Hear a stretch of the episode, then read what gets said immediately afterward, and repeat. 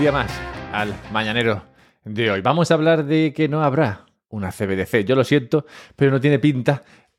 Continuaremos hablando de cómo fue invertir en los 80. ¿Alguna vez te lo has preguntado? Bueno, pues eh, solucionaremos tus dudas. Continuaremos con la cuestión de las pensiones y lo que se ha previsto que subirán en el año 2024. Hablo de España, claro, aunque bueno, en otros países supongo que harán cosas similares. Y finalizaremos con eh, el poder del minero, el nuevo poder que ha descubierto el minero de Bitcoin y una, una persona que está en Twitter, una persona interesante. Y ya está, lo dejo ahí, luego, luego veremos de quién se trata. Bien, comencemos con, no habrá una CBDC. La Comisión del Tesoro de la Cámara de los Comunes, hablo de Inglaterra, ha declarado que el Banco de Inglaterra y el Tesoro de Su Majestad, qué gran nombre, deberían seguir estudiando la posibilidad de crear una moneda digital del Banco Central, una CBDC, pero ha instado a ambos a proceder con cautela debido a los riesgos y desafíos significativos que plantea esto. Bien, Reino Unido, al igual que las autoridades de otras economías, ha estado estudiando la posibilidad de crear una CBDC en un contexto de, dicen, caída del uso del efectivo e innovaciones tecnológicas, pero ¿cae realmente el uso del efectivo? Porque una noticia del Financial Times reciente muestra que el volumen de pagos en efectivo en Reino Unido aumentó un 7% en el último año hasta el 14%, lo cual me lleva a pensar bien, ¿De dónde sale todo ese efectivo? En algunos casos sí, saldrá de, del cajero y saldrá de tu cuenta bancaria. Este será dinero declarado, dinero blanco, podemos decir, el que surgirá, digamos, y esos billetes se usarán para, para pagar. Pero esos billetes provenientes del dinero blanco, del dinero declarado, no son los únicos. También están los billetes que provienen del dinero negro, del no declarado. Un informe de la Asociación de Técnicos del Ministerio de Hacienda cifra esos billetes anualmente en unos 253.000 millones, que son muchos millones, en España. Lo cual me lleva a pensar, como veis, esto es una aventura de pensamiento, cuánto peso tiene la economía sumergida en España. ¿Cuánto, cuánto peso tiene la, digamos, la economía no declarada? Y hay muchas estimaciones, hay muchos eh, pesos, pero digamos que el rango más o menos está entre el 18% y el 24,6% del PIB español. La media europea no está muy lejos, está alrededor del 13%, la media, o sea que también el rango será similar. Realmente es difícil saber cuánto de este dinero no declarado, de este dinero negro, de este tipo de dinero existe, pero sí es fácil intuir que es un tipo de dinero más, un tipo de dinero que compite con los demás dineros que, existen en la economía. Y este siendo uno que se emplea en contratar servicios y comprar productos, en mantener la economía funcionando, igual que el resto de dineros. Por tanto, me pregunto, volviendo al comienzo, si será esta la preocupación principal, no ya del Banco Central, sino de los políticos de los países que tendrían que lidiar con las consecuencias de que todo el dinero negro dejase de poderse usar en el país y todo el dinero pasase a ser dinero blanco, dinero que proviniese de ese que estaría en la forma de CBDC y que proviniese siempre de dinero blanco, claro. Porque si creas una CBDC, independientemente del proceso más o menos gradual que te lleve a ello, tendrás un impacto en todo ese dinero negro, que no se podrá blanquear fácilmente y en toda esa actividad que no tiene tampoco un blanqueamiento fácil, por así decirlo. Claro, hay ventajas de poner una CBDC y eliminar todo este, toda esta economía sumergida y dinero negro. Entre las ventajas, por ejemplo, estaría mayor transparencia y mayor sector formal. Habrá un porcentaje de esa economía sumergida que digamos, vaya a la superficie, se blanquee. Pero habla de desventajas también, claro. Y dentro de las desventajas encontraríamos inflación, más paro, menor inversión y menor gasto, menor PIB. ¿Aceptará, me pregunto yo, un político, cualquier político, aceptará mayor inflación, mayor paro, menor gasto y menor inversión a cambio de mayor transparencia y más formalidad de la economía en el futuro? En el futuro, siendo la palabra clave. Pues eh, no lo creo. Por tanto, pienso que no habrá una CBDC, no una que desplace al resto de dineros de una economía. Así que puedes dejar de preocuparte con este tema, por favor. Invertir en los 80. Eh, Pasemos a esto. Noviembre fue el mejor mes de los bonos desde 1980. Entonces, ignorante que es uno, me puse a comparar, dije, o a pensar, ¿qué pasó en los 80?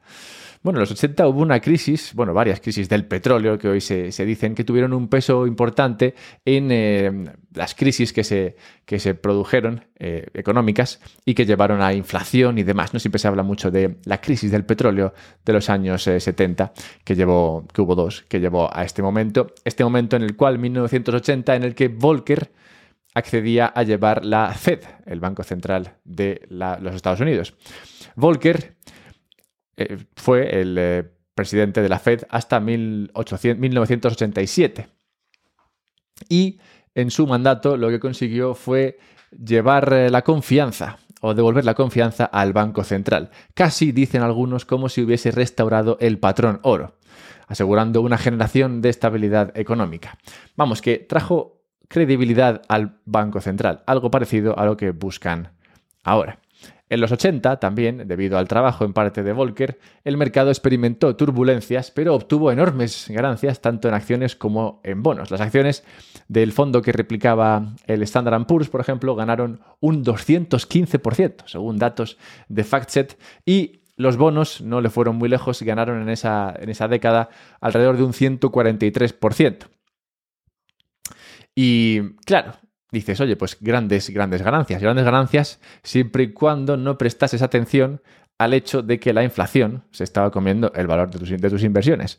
Y es que si tú ves eh, cuánto ganaste realmente con el Standard Poor's, que he dicho antes que fue un 215, bueno, sí, fue un 215%, así a pelo, pero si le quitas la inflación, si, tratamos de estudiar entonces la, ganancia real, en términos reales, pues en toda esa década fue aproximadamente de un 70%, muy lejos de ese 215%. Por su parte, otra cosa que pasó en la década de los 80 fue que el oro se vendía a, se empezó vendiendo a 280 dólares el día que Volcker tomó posesión del cargo y alcanzó los 850 dólares cinco meses después, el 21 de enero de 1980. Tristemente para los del oro no volvería a este precio hasta la crisis financiera de 2008, 28 años después. Se dice pronto, bien, eso ocurrió en la década de los 80 y podría informar un poco lo que va a pasar en esta década, década, que claro, no es igual. La deuda que tenemos o que tienen los estados hoy no es igual. Ahora hay mucha más deuda que, entonces, la, la demografía no es igual, ahora hay muchos más vejetes que entonces. No existía Bitcoin, entonces el caos sí que será, sí que será igual. Y me pregunto si un actor importante dentro de ese caos será precisamente uno de los países más beneficiados del petróleo, que como decía fue detonante, eh, al menos a los ojos de algunos, de esa crisis de los años 70. Y es que Qatar se está rumoreando que podría ser un gran inversor en Bitcoin, pues eh, por ahí está Max Kaiser diciendo que van a comprar casi 500 mil millones del activo. Como vemos, los 80 fueron parecidos, pero no serán iguales. Pasemos a las pensiones contributivas. Perdón, pasemos a las pensiones en España, básicamente. Hablemos de pensiones y de la inflación. Un tema que pensiones, inflación e inversión, un tema que, va un poco relacionado. Y esto va a colación de una noticia que salió otro día, que hablaba de cuánto van a subir las pensiones en eh, el año 2024. Y decía la noticia que subirán un 3,8%, conforme al mecanismo de revisión en vigor desde finales de 2021, no sé qué en el que una revalorización, vamos, que tienen que subir las pensiones un porcentaje eh, relativo a cuánto ha subido la inflación en el año anterior. Este, esta subida hace que lo que se gasta España en pensiones sea ya el 12% del, del PIB. Claro, la inflación afecta a este baremo y en función de cuánto sea la inflación se suben las pensiones, pero la inflación es un vector, como bien explica siempre Michael Saylor, es decir, no es la misma inflación para todos. Y cabría pensar qué inflación realmente tienen los pensionistas, que ya tienen eh, la casa pagada y probablemente tengan también otra serie de servicios que castigan a otras personas en otros momentos de su vida y que se ven, digamos, más afectados por, esa inflación. Entonces, bueno, la inflación no es la misma para todos, pero sí que usamos esa inflación para subirle las pensiones a, los que reciben estas pensiones, lo cual eh, hace que, bueno, los que hoy trabajan tengan que dar parte de lo que ingresan para satisfacer esas pensiones. Y peor todavía, hacerlo siendo cada vez más sabedores de que cuando ellos sean los que se retiren, los que se jubilen, no tendrán acceso a una pensión tan suculenta como la que están recibiendo hoy los pensionistas gracias precisamente al, dinero que estas personas dejan de, ganar o dejan de disfrutar. Realmente hay muy pocos incentivos para, para, contribuir de la última persona. Esto es como el último que entra al Ponzi, pues eh, tiene menos incentivos para entrar al Ponzi que el, primero, que el primero que entra. Y quiero relacionar esto con una encuesta que se publicaba el otro día en el periódico The Objective, que hablaba de, de, de cuánto de cuánto, digamos, de qué, de qué apoyo, de qué porcentaje de votantes a los diferentes partidos españoles están de acuerdo con eh, la intervención estatal. ¿Vale? Se preguntaba a votantes de Sumar, del PP, del PSOE, de diferentes partidos, cómo de a favor están de que el Estado intervenga en la economía. Y sumando todos ellos, y los diferentes porcentajes y cuánta gente es de cada partido más o menos, aproximadamente el 67,02% de la población española estaría a favor de algún nivel de intervención estatal en la economía, lo cual me lleva a pensar que realmente hay una muy difícil escapatoria al crecimiento y la riqueza en España, lo cual me lleva a pensar que efectivamente los pensionistas del futuro no recibirán tanto dinero como los pensionistas de la hora, lo cual hará que muchos vean esto y empiecen a tratar de dejar de contribuir. Porque ¿quién quiere contribuir a un sistema que está, que está quebrado? Bueno, pues muchos lo verán y se irán a donde puedan, a Bitcoin o a otro país. Interrumpo brevemente la emisión antes de hablar de Ocean Pool y una persona muy interesante que acaba de entrar en Twitter para hablaros brevemente de tres cosas. Lo primero es que puedes compartir esto para que llegue a más gente. Lo segundo es que ha salido un libro publicado por Oliver Astorquiza, Astorquiza, no sé cómo se dice exactamente, Astorquiza. Es que estos apellidos vascos siempre se me, se me lían. Bueno, ha salido un libro, un libro en tres partes que habla de 10 preguntas sobre Bitcoin, lo cual, como son tres partes, pues son de realmente 30 preguntas sobre Bitcoin. En la primera parte de, esta entrega, que ya está por cierto, todo publicado, o sea, no, hace falta esperar al final de la trilogía. Todo el mundo sabe cómo acaba. Bueno, pues en la primera parte se tratan cuestiones como el anonimato, la custodia de monedas, la seguridad, y los sitios web falsos. Bueno, se tratan cuestiones básicas sobre, sobre Bitcoin que cualquier persona que tenga preguntas sobre este activo pues le gustaría responderse en algún momento. Bueno, pues este libro digamos que toca 30 de ellas, las 30 más, eh, más comunes. Bueno, este libro está en Amazon ya, así que puedes comprarlo. Dejaré un enlace en la descripción. Yo salgo por ahí en los créditos, sale también Lunático, sale gente simpática. Así que si tienes preguntas, dudas que te empezarán a surgir conforme Bitcoin sube de precio, pues... Eh, Ahí está el libro. Y ahí está también una nueva, un nuevo pool de, Bitcoin. Es importante esto porque si recordáis, hace un, hace un par de semanas hablábamos de que el F2 Pool, un pool de minería de Bitcoin, había decidido censurar una serie de mm, transacciones en Bitcoin. Esto por los motivos que se dieron, pero que llevó a todo el mundo a pensar, oye, pues los mineros o los pools tienen cierto poder de censura. ¿Qué, podría pasar? ¿no? ¿Qué riesgo tiene esto? Bueno, pues eh, para reducir el riesgo de que los pools en algún momento se pusiesen de acuerdo y censurasen, en la red de Bitcoin ha nacido Ocean Pool, que nace con la misión de ser un pool cuyo enfoque es no custodial. Un, pool, digamos, que no custodia los, eh, eh, las recompensas de la minería y un pool que no crea los o que no decide qué es lo que entra en cada, en cada bloque de Bitcoin. Hasta ahora todos los todos los pools deciden lo que entra en el, bloque. Con, este nuevo, con este nuevo pool no sería tan así. Es más, el Ocean Pool viene a solucionar una serie de problemas, como por ejemplo la centralización en la construcción del, bloque, como digo, la custodia de las recompensas que los mineros no, reciben hasta que el pool decide distribuir, y la falta y la, poca visibilidad, digamos, respecto a, a, cuánto está realmente ganando el pool, que ahora mismo se estima y, al estimarlo pues se pierde mucho por el tema de lo que entra en forma de, comisiones. De acuerdo a un anuncio de, Ocean, no, son estas las únicas ventajas, sino que también plantea lo siguiente, cito, una de las innovaciones tecnológicas más significativas en el corazón de Ocean Pool es la implementación de Stratum V2, un tema del que hemos hablado antes, un nuevo protocolo de minería diseñado para descentralizar aún más la minería de Bitcoin, este protocolo mejora la distribución, etcétera, etcétera. Bueno, bien, que, es, digamos, una agradable Em, innovación dentro de la minería de Bitcoin y dentro de los pools de Bitcoin, pero que como toda innovación que llega a Bitcoin viene, no viene exenta de polémica. Y es que, claro, ahora los mineros pueden decidir un poco lo que entraría en los pools, lo que entraría, perdón, en, la, en el bloque de Bitcoin, lo cual lleva a Ari Paul a plantearse que quizás esto sea malo para la descentralización. Cito a Ari Paul. En el contexto del reciente empuje del Departamento del Tesoro, Ocean parece un empuje estatista para ayudar al gobierno a imponer requisitos de censura a los mineros. Luke, uno de los que han lanzado Ocean, promueve descaradamente la censura de Bitcoin y al proporcionar el software para permitirla, facilita el argumento del gobierno de que los mineros son responsables de hacer uso de esas herramientas. Podríamos estar condenados entonces a una cadena estatista. Cierro cita.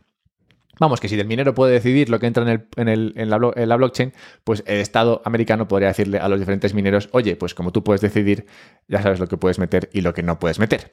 Ante esto, Lynn Alden respondía, cito, tener una política que califica de spam un tipo determinado de transacciones es muy diferente de censurar transacciones individuales. Cierro cita. Esto es porque el pool de Ocean Pool eh, no está muy a favor de meter las transacciones que llevan ordinals dentro de, de la blockchain de Bitcoin. Bueno, sea como fuere, una innovación dentro de Bitcoin y que, bueno, como siempre, pues se verá, se verá a dónde nos lleva. ¿Tú crees que traerá más descentralización? ¿Menos? Bueno, me gustaría saberlo. Y finalmente tenemos que hablar de Ulrich Licke. Ulrich Licke está por Twitter, pero no es un hombre de verdad. Es un bot bitcoinero con conocimientos sacados de Internet que se, se dedica a pasear por Twitter o por X respondiendo a tweets. Imagínate que tú eres un influencer de Bitcoin o de la economía en general, pones lo que sea. Bueno, pues Ulrich encontrará tu tweet y responderá con algo bitcoinero que sea relevante. Es una especie de cuñado de Bitcoin que va por Twitter hablando de cosas bitcoineras. Pero como digo, esta persona no existe, está creada con inteligencia artificial basándose en un montón de información sobre Bitcoin y con la única meta y objetivo de responder en todos los tweets con cosas de Bitcoin como digo, puede resultar un poco cansino y puede provocar un riesgo, ¿no? Y el riesgo principalmente sería el de que no se avance el conocimiento. Pues si tienes a un tío o a muchos tíos en algún momento, muchos bots que siempre dicen lo mismo, es muy difícil realmente que el conocimiento innovador ah, llegue a las personas, que al final siempre verán lo mismo una y otra vez. Por tanto, planteo yo una solución a el problema de los, eh, de los bots con eh, conocimiento específico, que como veis está creciendo y que cada vez serán más, eh, más profesionales. Y lo que la solución que planteo es que compartas este conocimiento. comparte este noticiario, comparte este podcast con otras personas y así pues todo el mundo tendrá acceso a nueva información, cosas nuevas y no creadas por una IA. Y cerremos con una persona que murió en tal día como hoy. Una persona que vivió en un momento en el que la IA no estaba ni siquiera en las mentes de las personas, una persona que planteó la realidad tal y como la veía, una persona que fue muy visionaria al respecto, una persona como Thomas Hobbes, quien murió, como digo, un día como hoy, autor de El Leviatán. Si has escuchado alguna vez a Álvaro de María, habrás escuchado a Hobbes y su explicación de lo que hará el Estado o de lo que significaba el Estado, el Estado como ente inabarcable. Y sí, es verdad que el Estado es un ente inabarcable, difícilmente abordable por eh, cualquiera, pero ¿será esto siempre así? Thomas Hobbes vivió hace mucho tiempo ya. Y las cosas van cambiando. Veremos si una propiedad privada más potente que el Estado mismo será capaz de reducir el poder de este leviatán. Comparte esto si quieres, búscame en Twitter, arroba alberto-mera y cómprate Bitcoin. Si así te apetece, puedes hacerlo a través de Relay. Ya sé que Bitcoin está como muy fuerte, ¿no? Pero aún así se podría decir que todavía hay tiempo. si quieres comprar Bitcoin, puedes hacerlo a través de Relay, como digo. Y si quieres guardarlo de forma segura, puedes hacerlo en una Bitbox. Cómprate una Bitbox con un descuento en la descripción de este podcast. Y nada, pasa un buen día.